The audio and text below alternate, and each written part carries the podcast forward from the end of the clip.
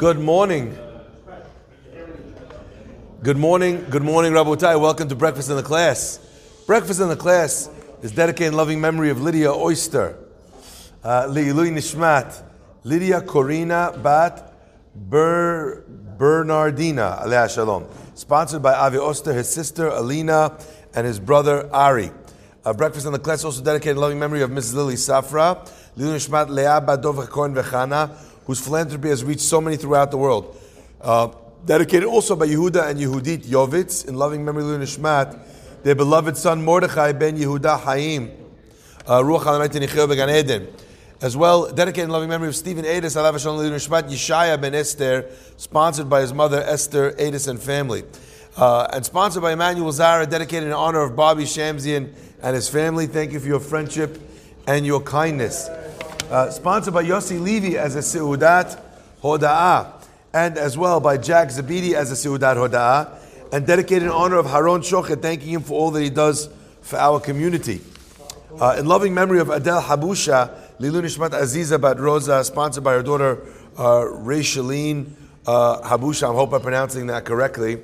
And as well, dedicated in loving memory of Amy Hebra, Alea Shalom Li Nishmat, Gitol bracha bat Alte Leah, an amazing mother, wife, daughter, and friend during the week of her Azkara. We love you and miss you, Jimmy and Nathan Haber.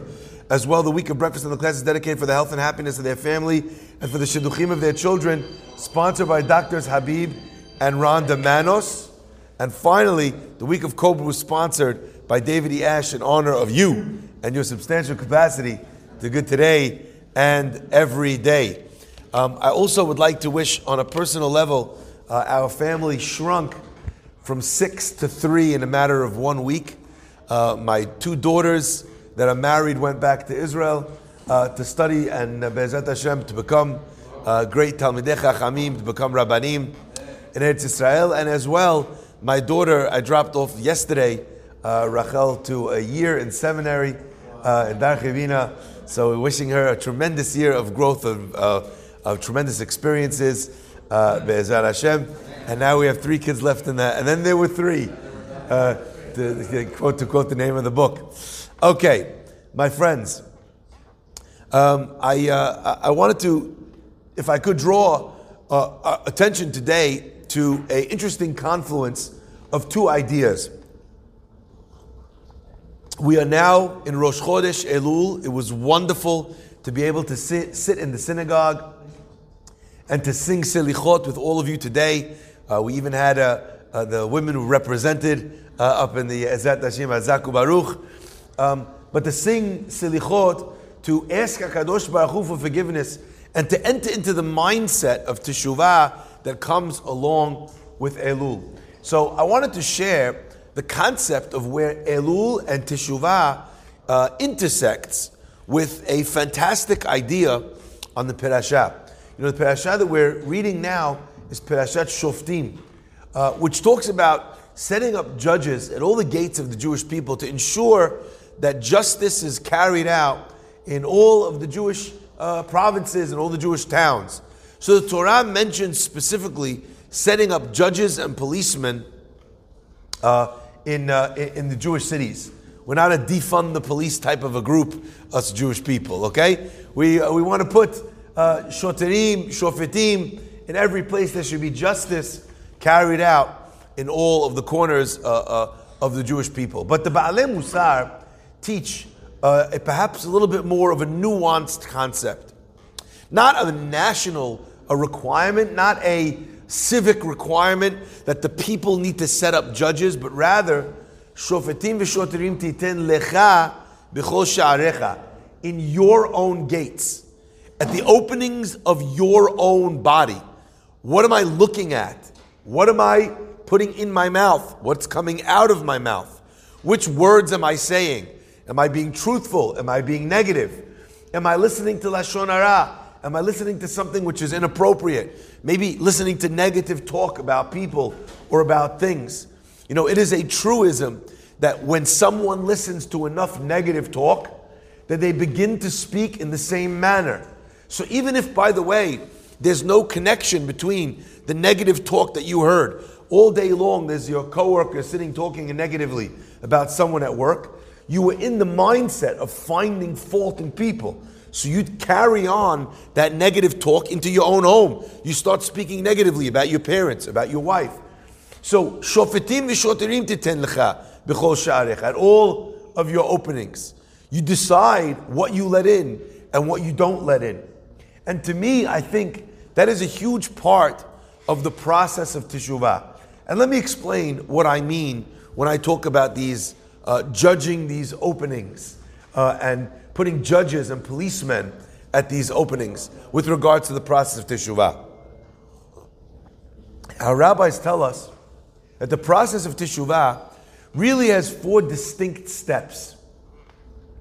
The four distinct steps as discussed by HaRambam are harata. A person, in order to achieve teshuvah, they need to regret what they've done. You need to be remorseful. You need to actually feel bad, not want to carry on doing what you've done. So first thing is harata, is regret. The second thing is, we all know, is, right? Azivat hachet. Now that you regret the sin, you have to leave it. There's lots of people who regret the sin but never leave the sin. And what does that really tell you? It tells you that you don't regret the sin that you've done enough. You know, the famous adage goes that addicts don't change until they hit rock bottom. So it's not only in drugs and alcohol that there's a rock bottom. It's also when it comes to negative behavioral patterns. So when we've done something and we tell ourselves, it's not that bad, you know what? I tend to speak Lashon Hara. You know, I don't turn up to praying, but it's not that bad. I come enough. There comes a point where a person looks back and they're thinking to themselves, oh my gosh, when was the last time I came to synagogue? And at that point, when it seems unreasonable, an unreasonable amount of time, at that point, you course correct. So when we talk about harata, we talk about a harata that flows into azivah. So a regret that flows into leaving that sin. If it doesn't cause you to leave, in many ways, you haven't experienced a regret which is deep enough. In the vidui, we say that we've done these sins, velo shavelanu, and it was not worth it for us. And my rabbi, Rav Berkowitz, used to point out that most people misunderstand what that sentence means. Velo shavelanu sounds tongue-in-cheek. Could you imagine, you know, you stole from somebody, and you go and you want to tell them, you know, I'm really sorry I stole from you. In the end, I didn't even wind up making so much money. Wasn't worth it. The guy said, oh, that's why you're sorry? Because it didn't pan out for you? That's why you're sorry? Imagine a judge, and there's a thief in front of him. And the guy's arrested because he tried breaking into a bank. And the guy says, look, Your Honor, I'm completely remorseful. I feel terrible. Why? Because, you know, I got caught before I got into the bank. I walked away with nothing. Velo shavelanu. What are we saying to God when we say velo shavelanu? So there's many interpretations as to what these words mean. But for the sake of today's class, I want to focus on one. Velo shavelanu is a deep statement. It's not saying I didn't succeed in the sin. It's saying even if I did, was it really worth what I got out of the sin? Not it wasn't worth it, so you know what, I'm doing teshuvah because you know what, I didn't feel like I got anything out of it. But because even when I succeed, on a deep level, wasn't that worth it? Was it worth becoming this type of a person in order to make that kind of a profit? Was it worth not being able to look myself in the mirror? Not to think highly of myself? To become the type of person that you always hated in your own life? Right? You got ripped off, you tell yourself, oh, well, I hate this guy. And then that became you, because you ripped off somebody else. And the same words that you'll say, it's not personal, it's just business. You've said that to someone else. Someone has said that to you. And you said to them, what a scumbag. You know, you think they were scumbag, you think to yourself, you're such a lowlife, this guy. Okay? You're that lowlife. Velo shavelanu.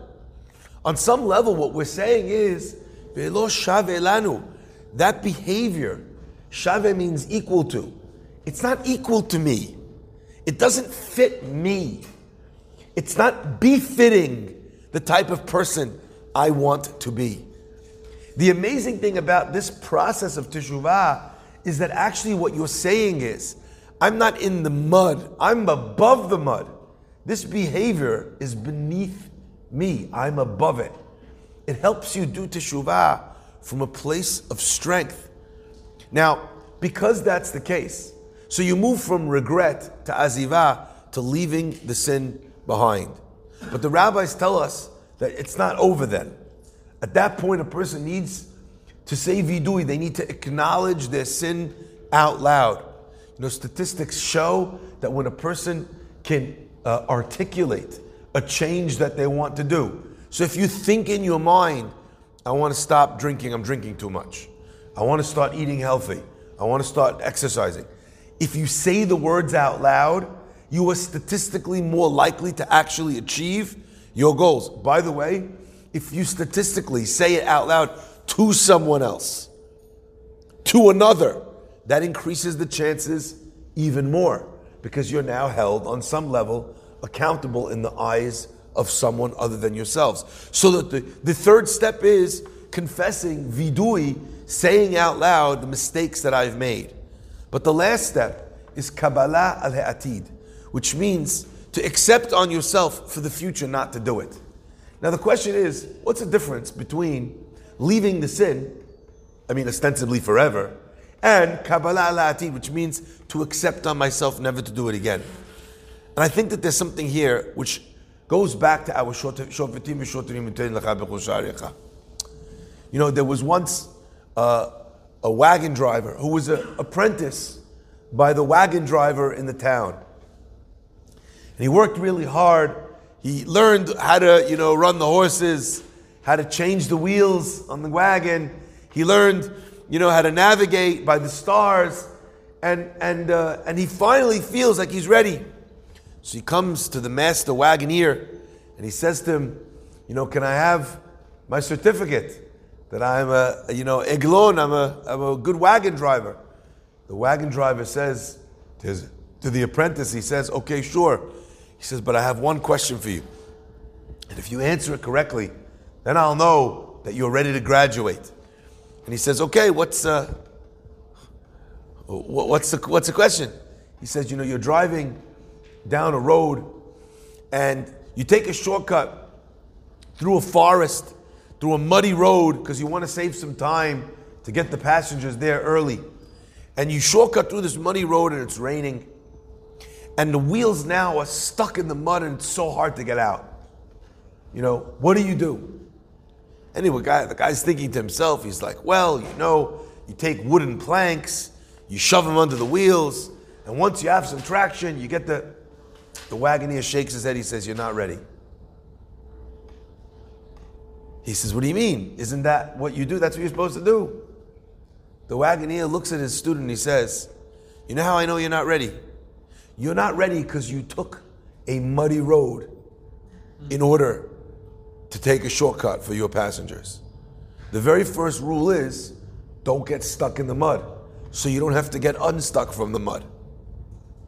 Kabbalah al-Ha'atid means not just that I say to myself, I'll never do it again. That's part of azivah, of leaving the sin, is that you're leaving it forever, not leaving it for 5 minutes. You know, that guy used to say, he's very, very overweight. Comes to the doc says, you really need to diet more. He says, you know what, doc, you're 100% right. Comes back, the doc weighs him, he's 10 pounds heavier. His doc says, did you take my advice? He says, absolutely. He says, really, tell me what's your diet? He goes, I don't eat anything between meals. Right, that obviously, right, this guy, you know, Azaku Baruch, you can't say to Hashem, I'm going to leave the sin until the next time I sin. That's not what leaving it means. It means leaving it forever, at least making that conscious decision. So what's Kabbalah le'atid? Kabbalah means accepting on yourself something, some way, where you're going to circumnavigate the muddy road that keeps getting you stuck in it. So Shoftim V'Shoftim tells you, you know what? The easiest way not to get stuck in the mud is never to travel on the muddy path. So set up sentries, set up judges and policemen in front of your eyes. What are you looking at? that's going to get you in trouble. Right? What are you saying that's going to get you in trouble? Who are you listening to that's going to get you in trouble? What kind of relationships are you in that are going to get you in trouble? Who are you doing business with that's going to get you in trouble? If you think about Shoftim v'Shoftim b'chol sha'arecha, before you step through any door, where is this taking me? That's what Kabbalah Le'atid means. It means thinking and making and accepting on myself something with He'atid, the future, in mind. The final step of Teshuvah is to adopt a future thinking mindset. Let me give you an example.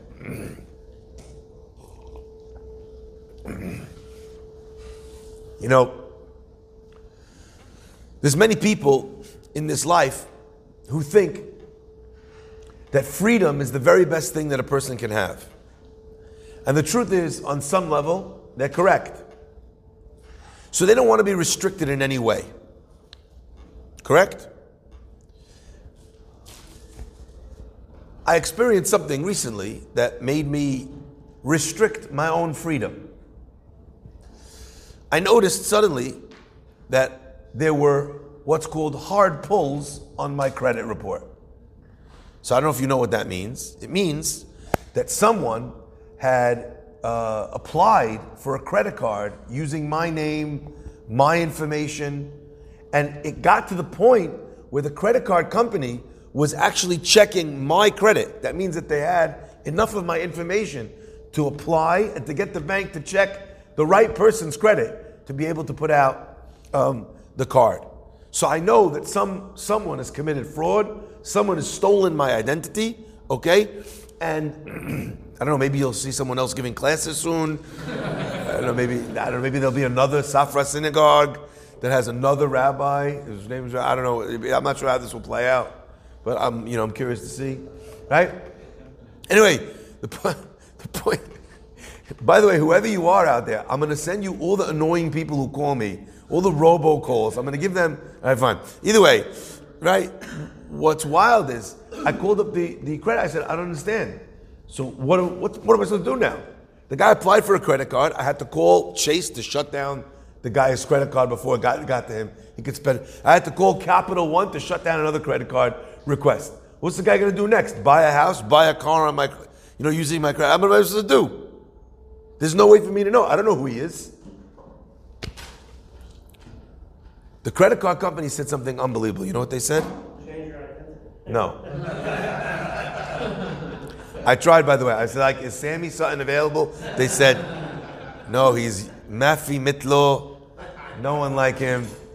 You can try to steal Sammy Sutton's identity. They'll laugh in your face. You're not jet set, Sammy Sutton. What are you talking about? Okay? By the way, you know what Sammy Sutton's security question is? What time is the only minyan in Safra Synagogue in the morning? That's his secret security question. The guy answers 6:30 and there's police outside his door immediately. Okay. So you know what they told me? They told me you could freeze your credit. That means that no one is able to apply for anything without having them specifically call you. You have to go through a bunch of questions. Meanwhile, I freeze my credit. What happens? Of course, I have to do something with my credit card. The credit card denies me because I froze my own credit. I said, I got to call again. Unfreeze the credit that you froze in order. But you know what the answer is? The answer is, that was a limitation on my freedom. It takes me more time. I'm held back. But it's a limitation on my freedom that helps me. When you stick a judge, when you start asking yourself these questions, before you get involved in a relationship, it's going to cost you some relationships. But that's not a bad thing. It's going to cost you some business jobs. I don't know what a business job is, but it's going to cost you some jobs. It's going to cost you some opportunities. Because you're going to ask yourself, is this the type of person that I want to get involved in? Is he a person that always tells the truth? Is he the type of person that's going to rip somebody off if I go into a partnership with him? Do I want my name associated with this person? You're going to lose opportunities. But when you think with a forward-thinking mindset, a future-thinking mindset, you protect yourself from being on muddy roads that it's difficult to get unstuck from. I had a girl. I had 5 girls. I don't mean that I had a girl. I was in a classroom in Ascona High School in London, and a girl comes in, and she tells me, "You know, I don't know what to do." Okay, what's the question? There's this big party, and you don't know what's happening in this party. All the teenagers are there. It's crazy. There's alcohol. There's drugs. I said, okay. She says, I'm trying to think. Like, I don't want to miss out on the party. Everyone's going to be there. On the other hand, I know there's drugs, there's alcohol. I might make terrible decisions, right? I make terrible decisions. So, Rabbi, I just wanted to ask you, what do you think I should do? It's like, I'm not sure I could answer this alone. We escalate the question to Rabbi Jonathan Sachs. We might need some of the greatest minds in on this question, right? What is she saying? She's saying what goes on in all of our minds. I know this is the wrong thing to do, but I really want to do it. I really want to go. My friends are going to be there. People tell me, I want to keep kosher, Rabbi, but all my friends go to non-kosher restaurants. It's the same thing. We just need to ascertain for ourselves, do I want to be in the restaurant when they're pressuring me? Oh, come on, stop being like that. I'm now uncomfortable. I'm now putting myself in a situation where I don't want to be in this situation. Don't put yourself in that situation. Kabbalah al-Atid is not just a acceptance on the future. It's accepting that I need to be thinking with a future-based model. Those are the people that actually do incredible things with their lives. And I'll end with this. The Mishnah in Avot says that the Anshe Knesset HaGdolah, they instituted 3 things. And one of the things that they said was, Asu Sayag La Torah. Make a fence for the Torah. The last step of Teshuvah turns us all into fence builders. It helps us think proactively. If I could put a fence around something, like remember when we used to play, what was it, Sims? You know, when you built the city, the town? If I could put a fence around something that would stop me from going somewhere. If I know that I spend too much money, you know, the worst financial decision I personally make is when I go shopping on a fast day. Anyone here have to do that? You go to the grocery store, come back with 94 bags. Your wife is like, why? What is it? What are we doing? Because you're shopping in a weakened state. You're hungry. You're making bad decisions. So a fence is, make sure, Khana, that you don't ever send me shopping for food on a fast day. No problem. You want to send me to the lumber yard? Good, I'm good. Anywhere else, I could do any other errands. But not for food. I shop with my eyes. Many times in life, we are shopping with our eyes. And we're choosing the beautiful girl over the right girl. The beautiful looking opportunity over the smart opportunity, the short term, you know, the sizzle, you know, and not the steak. Hashem should bless us be'ezrat Hashem to be zocheh, to understand the nature of shoftim v'shotrim ten lecha b'chol sha'arecha, and thereby to be able to fulfill the final step in the process of teshuvah, charata, azivah, vidui, and kabbalah le'atid, and then actually our teshuvah will be something which will be long-lasting indeed. Baruch Adonai le'olam. Amen v'amen.